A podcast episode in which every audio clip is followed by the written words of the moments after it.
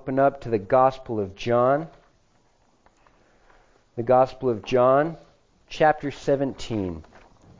Let me pray and ask for God's blessing one more time as we look at His Word together. And um, and pray with me in your hearts. Don't just don't just listen, but pray with me in your hearts. Our our Lord, we we together come to you because we know that you are the only one who can teach who can teach your word to the heart and to the soul of people. There is no one else who can do that, Lord. And I pray that you would please open these words to our understanding. Help us, O Lord. Help us, we pray. In Christ Jesus' name. Amen. Allow me to read verses 1 through 10 this morning in John 17. Jesus spoke these words, lifted up his eyes to heaven, and said, Father, the hour has come.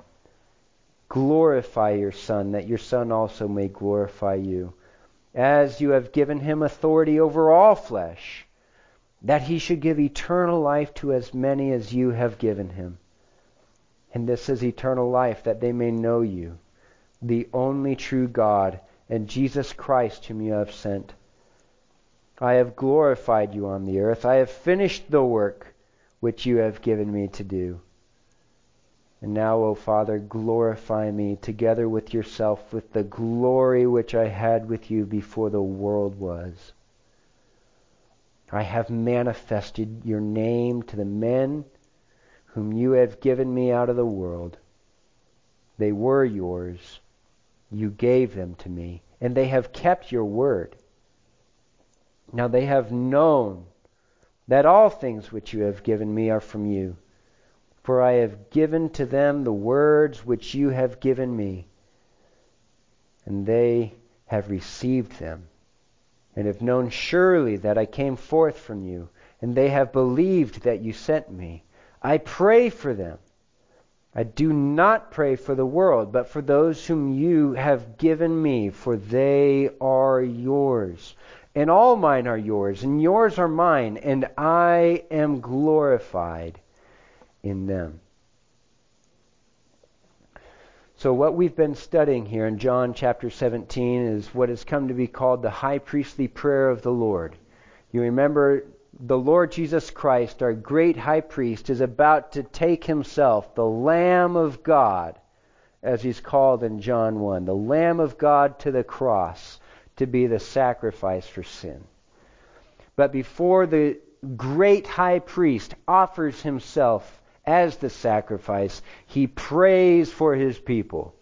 He prays for you there if you're one of his children our imaginations need to try to grasp that reality. In verse 20, I do not pray for these only. There were 11 men who were in the room at that time.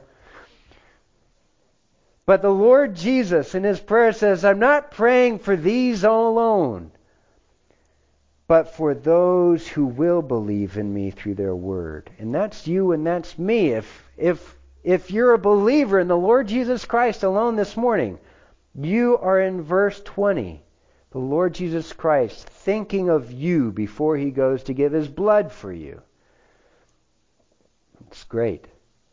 So, what, what we have here is not a sermon. We were just speaking about this the other day, my, uh, my grandparents and I. What we have here is not a sermon, this is a prayer.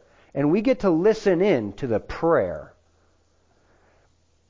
And so, um, in our first message, when we looked at verses 1 through 3, we thought about the true themes of religion.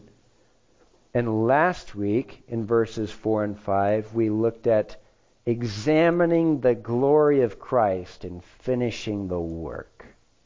Finishing the work. He finished the work. And this week, we're going to look at what it looks like to be alive in Christ. What's it look like to be alive in Christ? Are you a Christian? Well, what we have here is a little picture as the Lord Jesus is praying to his Father, in the first part in the first part of the prayer, he's praying for himself.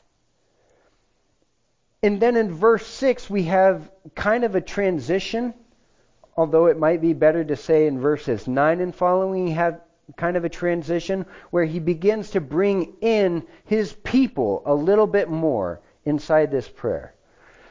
And as he's praying for them, what we see is what it really means to be alive in Christ. What does it mean to be alive in Christ? And here's here's the purpose. Here's what I here's what I hope we accomplish today in looking at the word together. In seeing what it means for you to be alive in Christ, I want you to be equipped to know how to fight the fiery darts of the evil one. Uh, I, I want you to be encouraged in the Lord by knowing the life that Christ has given you, seeing the gifts that Christ has given you. And if so that's that's the first goal. And the second goal is if you don't know what it is to be alive in Christ. I I pray like I prayed earlier. I pray that you would want it, that you would see the life that's there, and you would think, I want that. And so my goal for you is that you would you would repent and come to Christ and find life today. So let's look at what it is to be alive in Christ. And the first, the first thing that I want us to see is that Christians, those who are alive in Christ, have been shown God. This is from verse 6. The Lord Jesus Christ prays, I have manifested your name to the men whom you have given me out of the world. I have manifested your name to the men whom you have given me out of the world. A couple of things that I want to note here is that when Christ manifests the name of God, he's not just pronouncing the name from his mouth, he is revealing God himself. He's revealing God himself. If you look back up at verse 2, it says, Christ Jesus has been given authority over all flesh. Why? That he should give eternal life to as many as you have given him. Well, what is that eternal life? Verse 3 And this is eternal life, that they may know you, the only true God. So, do you see the connection? Jesus Christ came to give life. What is that? He came to bring, to give a knowledge of God. And so in verse 6, he says, I have manifested your name to the men whom you have given me out of the world. Now, I didn't mention this at the start, but th- this would be helpful. On the back table, I do have an outline with my Bible references listed out. Um, so if you want to grab one of those to, to follow along, a little easier, you're welcome to. They're back there. Um, so the so the the other thing that I want to note here is that when he says, "I have manifested your name to the men whom you have given me," I think that's also in connection to verse four. So in verse four, the Lord Jesus Christ says, "I have glorified you on the earth. Well, what does it look like for, for Jesus Christ to have glorified him? Well, the first thing is that he finished the work that was given him to do. And then the next thing in verse 6 is he has manifested his name to the men whom you have given him out of the world. Okay? So so the as the Lord Jesus Christ is here on earth, he manifests the name of God to these people in order to glorify God, in order to glorify his Father. Now, I want to bring a passage to, uh, to your attention. Keep your finger in John 17 and back in Exodus chapter 33 in verse 18. Moses makes a request to the Lord, and he says, Let me see your glory. And in verse 19 in Exodus of chapter 33, God says, I will make all my goodness pass before you, and I will proclaim the name of the Lord before you. So notice the connection. Back in John 17, the Lord Jesus Christ says, I have manifested your name. The Lord Jesus Christ has brought to pass in the New Testament what God showed to Moses in the Old Testament. You see that? Moses in Exodus 33 18, I want to see your glory. And God answers in verse 19, I will proclaim my name before you. And so in John 17, 6, the Lord Jesus Christ says, I have manifested your name. You see the connection? Now, there's one more verse that I want us to look at back in the Gospel of John, and, and it's in John 1.18. John 1.18.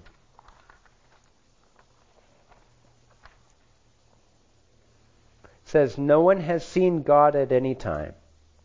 The only begotten Son, who is in the bosom of the Father, he has declared him. He has declared him. What that verse means is that if you want to really know God, you must listen to the Son. No one has seen God at any time. The only begotten Son, who is in the bosom of the Father, he has declared him. If you really want to know God, you must listen to Jesus Christ.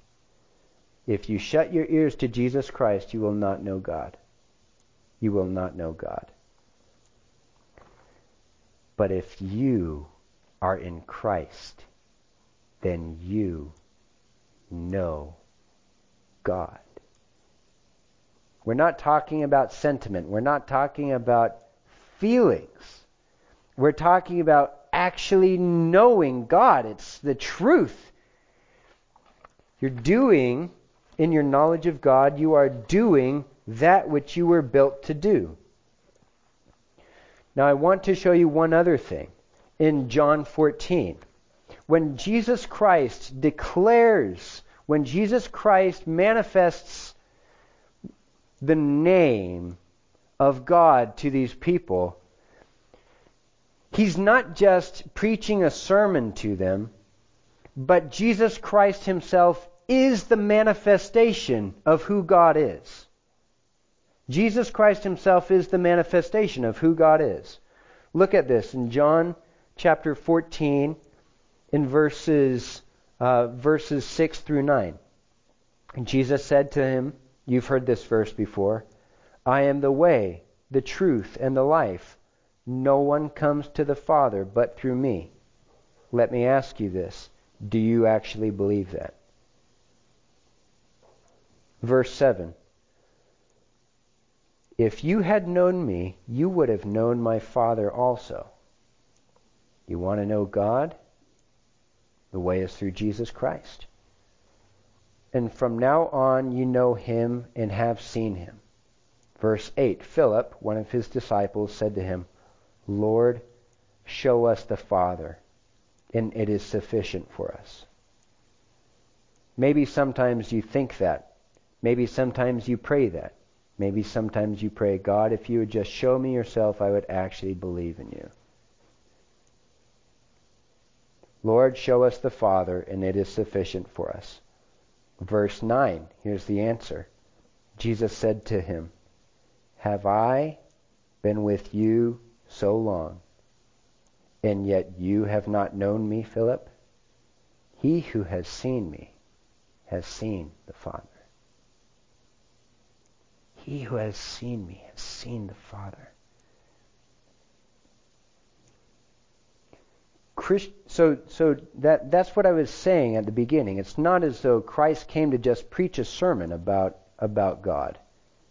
He himself is the manifestation of God. He is God in the flesh. God in the flesh. And so that's the first sign of life. What does it mean to be a Christian?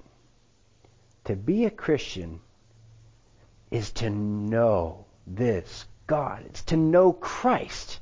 To not just know facts about Him, but to know Him as your Lord and your Savior, your Redeemer, the one whose ear is open to your call. And if you're not in Christ, you don't know that. You can't. But you should want it. You should want the life. You should want to know God. When you open your eyes and you look at those mountains and those trees, and if, and if you hear the elk bugling at night or in the early morning and you think, God is in, He's amazing and I, I need to know Him. And that's, that is what you were built to do. Christians know God, but it's not just a feeling that they have inside. That's really important. Religion isn't just a feeling. It's not just satisfying this religious itch that you have to make yourself feel better. Someone called religion the opiate of the masses, right? That's not what religion is. It is truth, grounded in reality. I have manifested your name. Have you seen it? Have you seen God? Not with your eyes. Have you seen it with faith? Have you seen him with faith? And if you haven't, the answer's in Christ. Have I been with you for so long, Philip, and you don't know me? He who has seen me has seen the Father. Well, we weren't there in person with him, but we know who he is. We know it. We know he's our God. So that's the first symptom of life. Christians have been shown God. Here's the second symptom of life Christians belong to Christ. This is in verse 6, John 17, 6. I have manifested your name to the men whom you have given me out of the world. Whom you have given me out of the world. Very simple logic. If, if the Father has given the Son something, then that something belongs to him. And what did he give? It says that he gave men.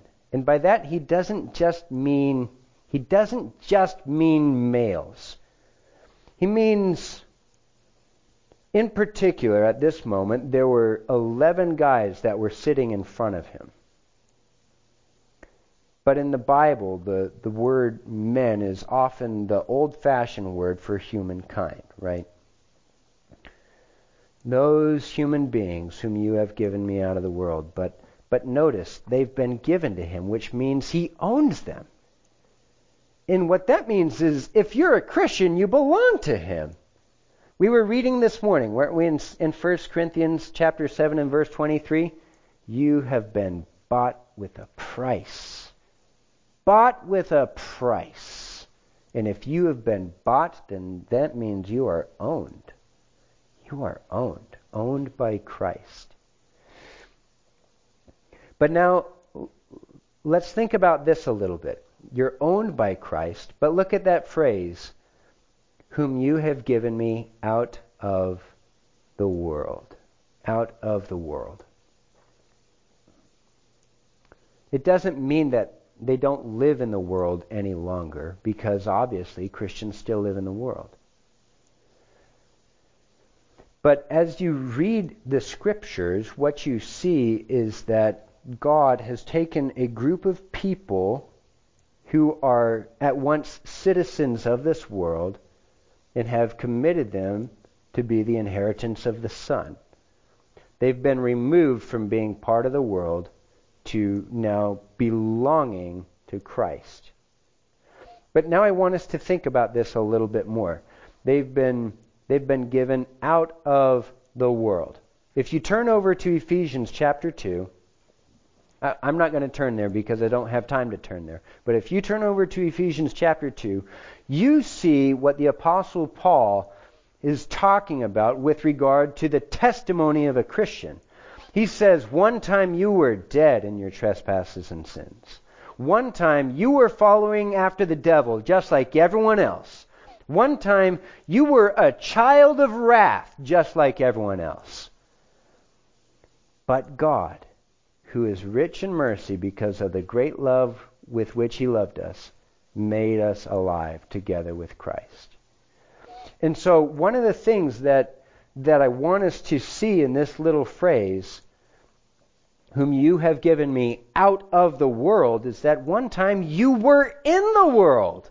You were once there. And so what that means is there is no room for pride in your heart to think of yourself as better than anyone else. And that's why God saved you. God didn't save you because you were better than anyone else. Because you weren't better than anyone else. You followed the devil just like everyone else. You did his wishes just like everyone else. You were a child of wrath just like everyone else. But it was out of God's pure and kind grace who looked upon you in eternity past. That's what it says in Ephesians chapter 1. In eternity past, he set his eye on you chose you to be his. Chose you to be his, to be kind to you. So there's no room for pride to think that you're better than anyone else. But here's the other thing that we see in this little phrase to the men whom you have given me out of the world. You and I aren't better than anyone else. But the fact is is that as Christians, we are not like everyone else. You now belong to Christ. You are now holy. You don't get to live like the world because you don't belong to the world anymore. It says in Colossians chapter 1, verses 12 and 15, it says that God translated you from the kingdom of darkness into the kingdom of his dear Son. That means he took you out of one kingdom and he, and he made you a citizen of another kingdom. And what that means that means is that you joyfully don't have to obey the other kingdom's laws anymore. You've been set free to live in the kingdom of the Son. It says in Ephesians chapter 5 and verse 11, he says, At one time you were once darkness. You were once darkness. If you read Ephesians chapter 5, he doesn't say you once lived in darkness, but you were once darkness. It was your identity to be dark, to hate the light of God, to want Him to stop poking at, at you and making you feel guilty about your sins. You were once darkness, but now you are light in the Lord is what it says in verse 8. Notice, he doesn't say he's brought you into the light. It says you are light. You are light. You're light in the Lord. Light. It's your identity in Christ has been changed if you belong to him. And so what does he say after that? He says, walk as children of light. You see that there in Ephesians 5 8? You are light in the Lord. Now walk as children of light. Walk as children of light. And so here's, here's what that means in, in our day to day, all right? What that means is that when Christ, and we were talking about this in Sunday school this morning too, when Christ shed his blood to forgive you of your sins, he didn't just die for you to forgive you. He died for you to also make you holy. Turn over to Titus chapter 2. This, uh, that's where we were looking at this morning. Titus chapter 2. In verse 14, it says, speaking of Christ, who gave himself for us, that he might redeem us from every lawless deed and purify for himself his own special people, zealous for good works. Zealous for good works. Christ saved you to make you zealous for good works. Not to earn your salvation, but because he saved you. You live it out. Are you a changed person or not, Christian? That should put a smile on your face. I get to I get to serve the Lord today. Belonging to Christ out of the world, that means that your entertainment choices are different. You belong to Christ. The things that make me happy in my spare time are different now. I belong to Christ. That means that the things that come out of your mouth are different now. I belong to Christ. I'm out of the world. I belong to Christ. So the motivation that I have to go to work in the morning is different now. I'm not just working for a paycheck. I'm a servant of the Lord. Been brought out of the world. I belong to Christ as His. It determines how you love your family. You love your family in a holy way. You're not manipulative. You're not being authoritarian and just trying to get one over on the other person to get them to give you what you want. It's different because you're a Christian. You belong to Christ. And there's freedom in that. It's a sign of life. Are you alive in Christ? Well, it, it, it, it changes all of that.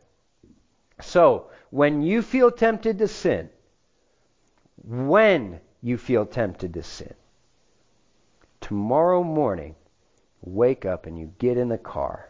You're driving down the road, and temptation slaps you right there, and you feel it, and you're like, I want to go back to the world. That's when you check your brain and you say, No, no. I've been given to him out of the world. Been given to him out of the world. I'm Christ's. Christ's. And you remind yourself of the scriptures. Like James 4 4. James 4 4. Friendship with the world is enmity with God. And so when you're smacked with temptation right there, you say, Man, I want to say that so bad. That's when you hit your brain and you say, No, no. Friendship with the world is enmity with God. I can't. I belong to Christ. Belong to Christ. I'm alive in Christ now. Same thing in 1 John 2:15. Very simply, love not the world.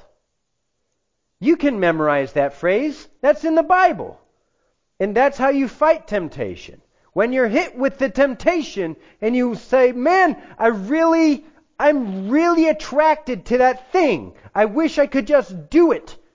I wish I could just partake." You hit your brain and you say, No, no, love not the world. Love not the world. I can't. I belong to Christ. I belong to Christ. And that is you being alive in Christ. That's you being alive in Christ. Oh man, time is flying. This is terrible. Point three. The other sign that you are alive in Christ. Christians keep and receive God's word. This is from verses 6 through 8. I have manifested your name to the men whom you have given me out of the world. They were yours, you gave them to me, and they, note this, have kept your word. Notice it doesn't say that they that they kept it once upon a time. And this is a trap. This is a trap that you need to that you need to be aware of. Some people are so satisfied to say, "Oh yeah, I'm a Christian. I went to Sunday school when I was 8." What you did when you were 8 does not make does if it doesn't continue, it doesn't mean anything. They have kept your word and they continue to keep the word. That's what it means. Verse 7 Now they have known that all things which you have given me are from you, for I have given to them the words which you have given me, and they have received them. Notice they didn't just receive them once upon a time, they have received them. They continue to receive them as the words of God. And it's like, this is very simple logic. This is very simple logic. Christians are called believers. What do, what do believers believe? The Word of God. And if, if you don't believe the Word of God, you're not a Christian. Because you're not believing. But what a Christian does, if you're alive in Christ, you open this book and you receive his words, right? Verse 8. Let's focus on that verb. They have received them. That means whatever comes out of that book, you say, all right, that's mine. That's mine. You take it and you hold on to it. These are God's words. These are God's words. I receive. I receive them. I might not be able to understand it all. I might not ever know it all. I might be incorrect on some of the things that I think I see there. And all of those things are true of every Christian, by the way. You're never going to know it all. You're incorrect on some things that you believe. And you're not going to remember it all either. But guess what? A Christian receives the word no matter what it says. Receives it and hangs on to it and holds on to it and says, Yes, this is the Word of God. But not only, not only does he receive them, but back up in verse 6, they've kept, kept your word. They have kept your word. So it, it, not only means that they that they accepted it as the word of God, but they but they held on to it and they did what it said They did what it said. Christians do what the Bible says. If you don't do what the Bible says, you're not you're not living like a Christian. Now let me let me pose let me pose this question to you because I don't want you to stumble. Is it possible for Christians to disobey God? Of course it's possible for Christians to disobey God. It's possible for Christians to stop keeping God's word for a time. That's possible. But you know what a Christian does? When, when a Christian is confronted with that, the Christian repents and he says, I haven't been keeping the words of God, but I'm alive in Christ. I'm alive in Christ. And you get back up and you receive his words and you keep them again. And then when you fail again, then you repent again and you keep them again. That's what, that's what a Christian does as being alive in Christ. Um, there are there are a couple of points on this that I want us to think about. The first the first is a um, is back in John chapter six. Back in John chapter six. The Lord Jesus Christ has just finished preaching a long very difficult sermon to understand. And there were crowds and crowds and crowds of people who were there. And by the end of the sermon, many of them left. They didn't stick around with the Lord anymore because they couldn't take it. They couldn't take what he was saying. And so look at verse 66. John 6:66. From that time Many of his disciples went back and walked with him no more. Then Jesus said to the twelve, he turned to he turned to the other disciples and he says, Do you also want to go away? But Simon Peter answered and answered him, Lord, to whom shall we go? You have the words of eternal life.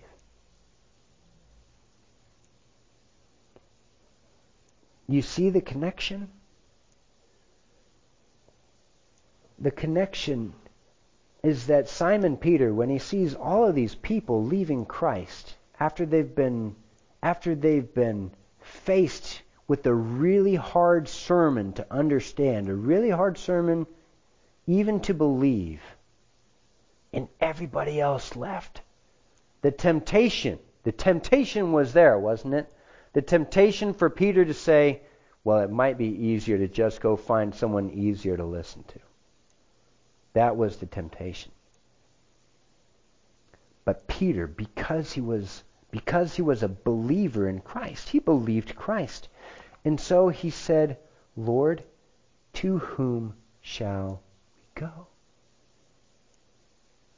You have the words of eternal life. And that's your portion, Christian. That's your portion. That's your portion when when when you're faced with the temptation to to run away from from Christ and to to go to go listen to someone else because because his teachings are easier. That's when you got to sit down and say with Peter, "To whom shall we go? You alone have the words of eternal life." Uh, remember that, that song we sang earlier, How Firm a Foundation, You Saints of the Lord? You should try to learn that song. You should try to you should try to memorize that.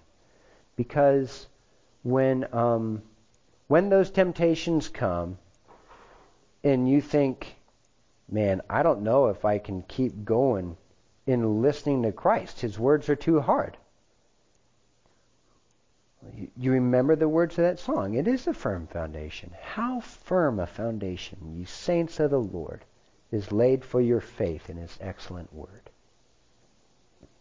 So Christians, Christians receive and keep the word of Christ. The other thing, the other sign of life that we have is that Christians know and believe Christ's origin.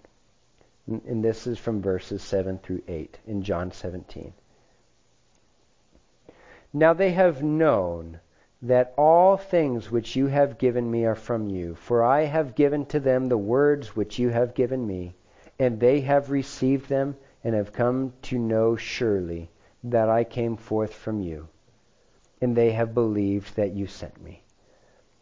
Look at those look at those verses. Now they have known that all things which you have given to me are from you. In other words, they as as these as these people have watched my life, they have known that everything I've said and done is from you. They have known that all things which you have given me are from you.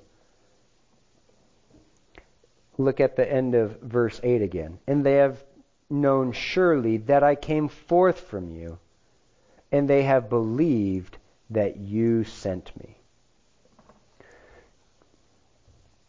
So I want to I want to start first with an illustration. You know there are emails that you receive sometimes from from a man that claims to be uh, like a prince in Africa, and he'll say, click on the link and donate $2,500 to pay my ransom. Uh, if, if you haven't seen them, they're out there. And once you see that email, you know for a fact this is a fraud. Just chuck it in the garbage, forget about it, and hopefully he didn't infect my computer with malware. That's, that's the kind of thing that goes on in your brain. But sometimes you also receive in the mail a letter stamped IRS and and then you actually begin to feel afraid. And as you look at it, you know this is legit, this is real, this comes from the US government and they want something from me. And so, what you do then is you open that letter and you read it and you pay attention to it and you do what they want, or the consequences are dire. Right? This life with regard to Christ is exactly the same.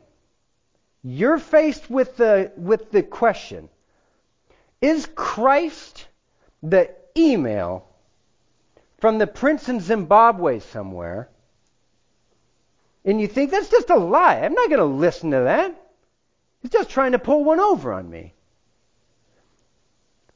Or is he real? Is he from heaven? Because if he's from heaven, you'd better listen. And that's the point in verses 7 and 8. Now they have known that all things which you have given me are from you. Do you believe that Christ is from heaven? Because this is no joke. For I have given to them the words which you have given me, and they have received them, and have known surely that I came forth from you, and they have believed that you sent me. And the Christian looks at Christ, and the Christian says, There is no other place that he could come from. There's no other place that he could come from. Daryl and I were talking last week, looking at verse 5. The Lord Jesus Christ says things like this And now, O Father, glorify me together with yourself with the glory which I had with you before the world was. Christ is saying that he pre existed before he came into this world. And he either did or he didn't. And he either had glory together with the Father or he didn't. And if he did, then our ears are open. But what if what if you reject him? Just imagine, what if what if you do reject him? What if you reject the Lord from heaven? Those consequences are steep. Those consequences are steep. But as a Christian, alive in Him, you look at Jesus Christ and you say, Yes, I know. You can, you can try your hardest to convince me. You can throw whatever science you want at me. I know. He's from heaven. And so I'm going to listen to him.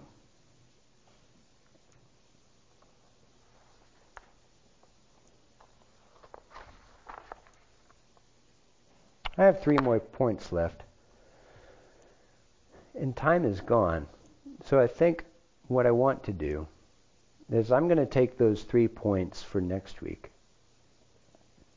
and we'll we'll build on those together.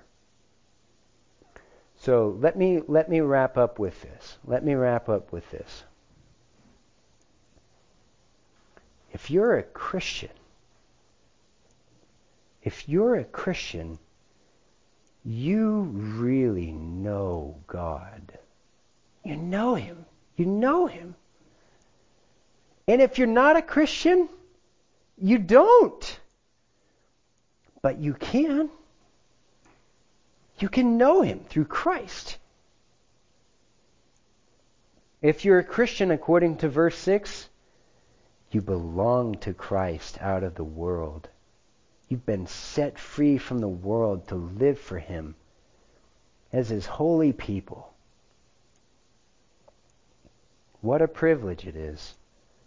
But if but if you're not alive in Christ, then you're not. You're just still stuck in the world. Doing whatever most people think that doing whatever you want is ultimate freedom. But that's the ultimate slavery, you know. To do whatever you want. That's the ultimate slavery. The ultimate freedom is to know the freedom of Christ. And the last thing, the last thing is that you have believed and received the words of Christ and you know where he's from. And you can rest assuredly on that. So let's pray. Let's close this morning together. And, um, and then we'll sing a song of praise and we'll be dismissed for lunch. So, Lord, I I thank you for thank you so much for your holy word. Lord, I do pray that you would please take my feeble words and that you would that you would please sift them, Lord. I pray that. I pray that pray that your truth would penetrate into our hearts and that we wouldn't leave that no one would leave here. No one would leave here not knowing the truth. I pray I pray that as we continue to think about these things, that you would be pleased with us, that you would receive our worship and our thanks. Thank you so much for your word, Lord. Thank you so much for the Holy Spirit of God. Thank you so much for life in Christ, in whose name I pray. Amen. So let's sing. Um, Let's sing number 403. Um, you don't have to stand. Number 403. Jesus, keep me near the cross. Um, there's there's the there's the second there's the second line there that says free to all a healing stream and that's true, you know. The Christ offers you freely a healing stream. And it comes from Calvary's mountain. It comes from the cross. And if you're a Christian, this is your prayer. Jesus, keep me near the cross. There's nothing nothing more glorious than that. Jesus, keep me near the cross. There a precious fountain, free to all a healing stream, flows from Calvary's mountain? In the cross, in the cross, my glory ever, till my raptured soul shall find rest beyond the river. Jesus, keep trembling soul. Love and mercy found me. There the bright and morning star sheds its beams around me in the cross,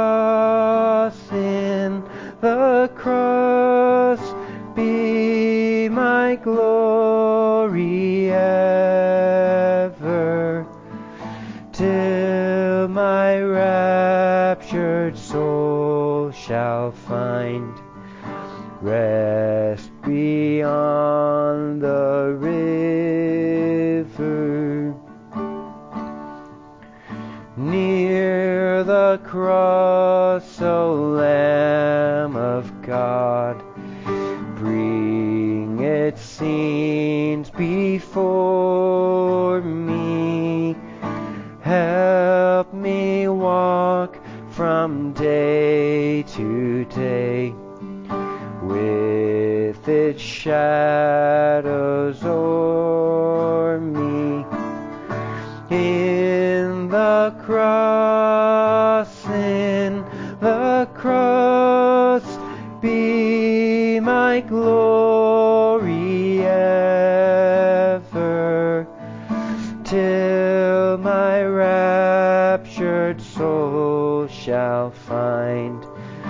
rest beyond the river. Near the cross I'll watch and wait, hoping, trusting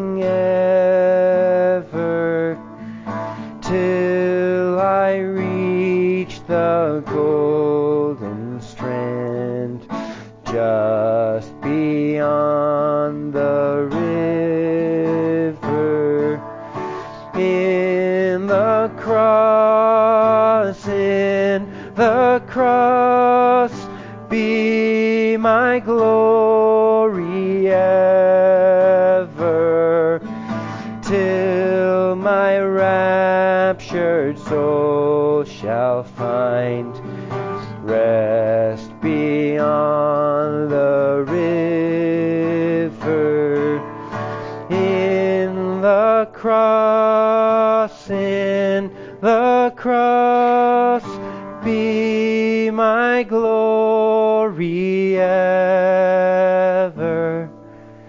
till my raptured soul shall find rest beyond the river.